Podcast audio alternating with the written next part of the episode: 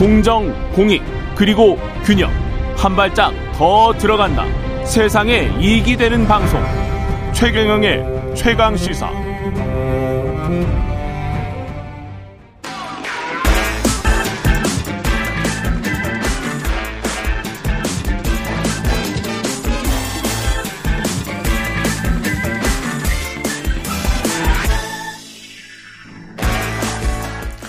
네, 오늘 청취율 조사 마지막 날 최근의 최강 시사로 다양한 질문 의견 보내주신 분들 중 추첨 통해서 시원하고 따뜻한 커피 쿠폰 보내드리겠습니다. 많은 참여 부탁드리고요. 한 번 더 뉴스 오늘 정은정 작가 전화로 연결돼 있습니다. 안녕하세요.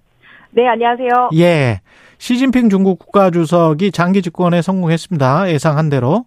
예, 제20차 공산당 전국 대표 대회에서 3년 이내 성공했다고 해야 될지 이거 주변 국가 입장에서는 조금 난감하기는 한데요. 예. 예, 장기 집권 체제에 접어들었습니다. 시진핑 중국 국가주석이 측근 4명을 최고 지도부에 진출하면서 이 집권 3기가 열렸는데요. 무엇보다도 이 친위 그룹들로 구성이 됐고 그리고 그동안 이 홍콩을 굉장히 억압했던 세력들입니다. 그래서 어제 홍콩 항생 지수가 전 거래일보다 무려 6.36% 떨어졌거든요. 예. 그리고 후진타오 전 국가주석의 퇴장이 강제 퇴장이냐 자의적 퇴장이냐 등으로 지금 설왕설래가 많은데요.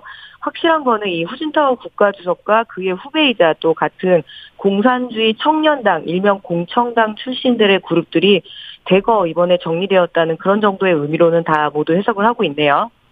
그렇군요. 이게 지금 네. 저 시비도 좀 꽤 일어나지 않았어요? 관련해서? 예. 예, 아무리 뭐 일당 체제여도 그 내부에 치열한 어떤 권력 싸움 그리고 민주화에 대한 열망들도 있거든요. 음. 지금 최소한 7개 도시에서 이 크고 작은 시위가 벌어지고 있다고 하는데요. 어, 어제 이 베이징의 그 하이덴구의 한 교량, 그러니까 즉 다리에 공안들이 쫙 깔렸었다고 합니다. 그 이유가 13일 시진핑 주석의 1인 독재를 비판하는 현수막이 걸렸었거든요. 근데 이 현수막 내용을 잠시 살펴보시면은 코로나 검사가 아닌 밥, 봉쇄 말고 자유, 영수, 여기서는 이 영수를 주석, 그러니까 시주석을 이야기를 하는데요. 예. 영수 말고 투표권, 그리고 노예가 아닌 시민, 독재자이자 나라의 반역자인 시진핑은 물러나라. 어, 듣는 저도 굉장히 긴장되는 굉장히 신랄한 비판인데요. 결국 이 남성을 브릿지맨, 즉 다리의 남자라고 부르면서 반 시진핑 시위의 상징으로 여기게 됐습니다. 그래서 음. 이 22일 그 당대회를 막 그 폐막을 앞두고 이게 좀 큰 시위로 벌어질까봐 미리 이제 공안들이 예, 통제를 하기 시작을 한 거죠. 예. 중국 대학생들은 어떻습니까, 지금? 예, 중국 대학생들도 지금 공안의 눈을 피해서 화장실로 숨어 들어가서 저항의 글귀를 남기는 화장실 혁명에 나서고 있다고 합니다. 아. 예, 중국 남서부의 한 대학을 졸업한 어떤 한 학생이 미국 CNN 방송에 나와서 공중 화장실 칸막이에 이런 어떤 글을 표현할 수밖에 없다는 것이 굉장히 아프지만 똑같은 이야기. 예, 예, 그렇게밖에 할 수 없다라고 이야기를 하는데요. 물론 중국 밖에서는 조금 더 활발하게 시위가 확산되고 있다고 합니다.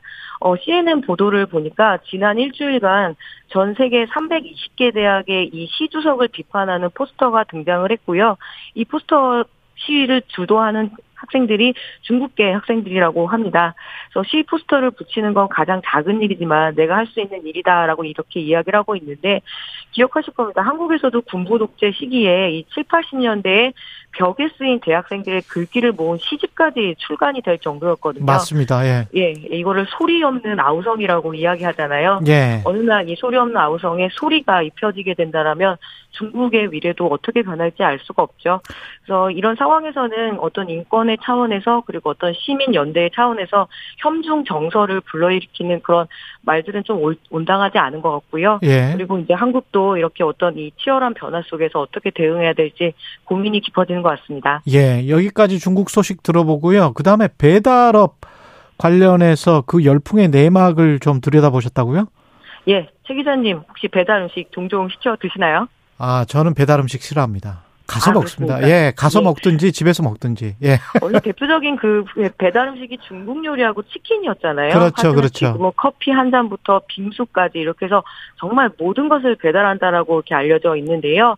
어, 코로나가 어느 정도 이게 되면, 그러니까 방역 조치가 완화가 되면서 그만큼의 이렇게 배달 건수가 줄어들어서 라이더들의 생존권이 위협받는다, 뭐 이런 식의 보도를 들으셨을 텐데요. 실상을 들여다보니까 그렇지는 않다고 합니다. 통계청 조사를 보니까 올 상반기 기준으로 전국 배달 종사자가 처음으로 45만 명을 돌파를 했고요. 45만 명? 네, 네. 어, 맞네. 1년 만, 예. 1년, 1년 만에 2만 6천 명이 늘어났다고 하는데요. 예. 어, 코로나 이전인 3년 전과 비교하면 31% 증가를 했으니까 이제 주요 산업의 한 자리를 잡게 된 거죠. 또 이 배달업의 업, 이 업황과 무관하게 오토바이 수도 크게 줄어들지 않았다고 합니다. 그러니까 줄어든 느낌은 뭐냐면 기존의 일반 라이더들 즉 부업으로 어, 킥보드라든가 도보나 자전거로 이용하는 이 사람들은 이탈을 하고요. 이것을 이제 그 배달을 주업으로 하는 라이더들은 그대로 이렇게 잔존을 했다라고 이야기를 하는데요. 어, 하지만 업계에서도 이 전업 기사 수는 일정 수준 이상으로 유지를 하고 있다곤 하지만 문제는 그동안 이 라이더들에 대한 어떤 좀 자극적인 보도들이 계속 쏟아졌습니다. 예. 뭐한 어떤 보도들? 천- 뭐 한 달에 천만 원을 번다느니 하는 식의 어떤 이런 기사들이 쏟아져 나왔었는데요. 예. 하지만 실상은 잘 알려져 있다시피 매우 위험하고 또 목숨을 담보로 하는 일이기도 하잖아요. 그렇게 많이 버는 분들도 극소수지 않, 않을까요? 아, 그렇죠. 예. 예, 그 거의 뭐 잠도 못 주무시고 거의 하루 종일 움직인다고 하니까요. 그 여기에 지금 그 전경련의 입장이 좀 훨씬 더 난감하게 나왔는데요.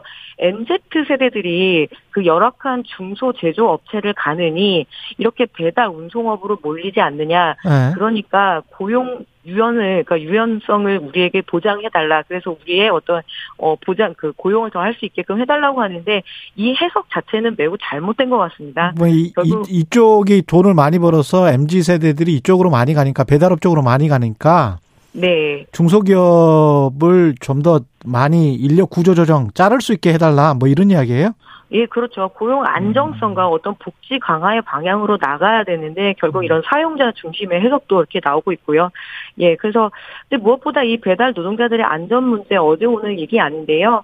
대표적인 배달 앱인 배달의 민족의 대표이사 그 김범준 대표이사가 어제 국회 환경노동위에 출석을 해서 이 급증하고 있는 라이더들의 산업재해에 대해서 무겁게 받아들이고 있다라고 이야기를 했습니다. 여기서 김영진 더불어민주당 의원의 지적에 따르면은 그 산업재해 승인 건수가 배달의 민족에서 1278건으로 나왔다고 해요. 예. 아, 예, 물론 이게 그 그동안 주문 중개만 하다가 이제 직접 배달에 뛰어들어서 아, 어, 그렇게 많이- 거군요. 예. 많이 늘어났다고는 하지만 음. 문제는 뭐냐면 그동안 배달의 민족의 이런 콜수라고 하거든요. 예. 서로 어떤 아니 이게 왜 나한테는 콜이 많이 들어오고 왜 저쪽 동료한테는 덜 들어오지 이 알고리즘들을 라이더들도 사실 잘 몰랐다고 합니다. 예. 그렇다 보니까 어떤 과당 경쟁을 부추기게 되고 그렇게 되면서 어떤 기본 안전 질서가 지켜지지 않게 되면서 그렇게 산업재해도 늘어나는 그런 현상도 분명히 뚜렷하게 보이기 때문에 이번 참에 반드시 이 부분들을 좀 짚고 넘어가야 될 것 같아요. 어디든 다 마찬가지인 것 같습니다. 지난번에 파리바게트 공장도 그렇고 사람을 기계처럼 쓰는 게 가장 큰 문제인 것 같아요. 예. 예, 뭐 편리해진만큼 명가함이 있고 이 안전 음. 문화로 가는 길에는 라이더들 혼자만의 노력은 어렵잖아요. 그래서 예. 온 시민 사회가 조금 더 예, 관심을 쏟아야 될 것 같습니다. 정은정 작가였습니다. 고맙습니다. 네, 감사합니다. 예. KBS 1라디오 최경영의 최강사 2부는 여기까지고요. 잠시 후 3부에서는 정청래 최고위원과 함께합니다.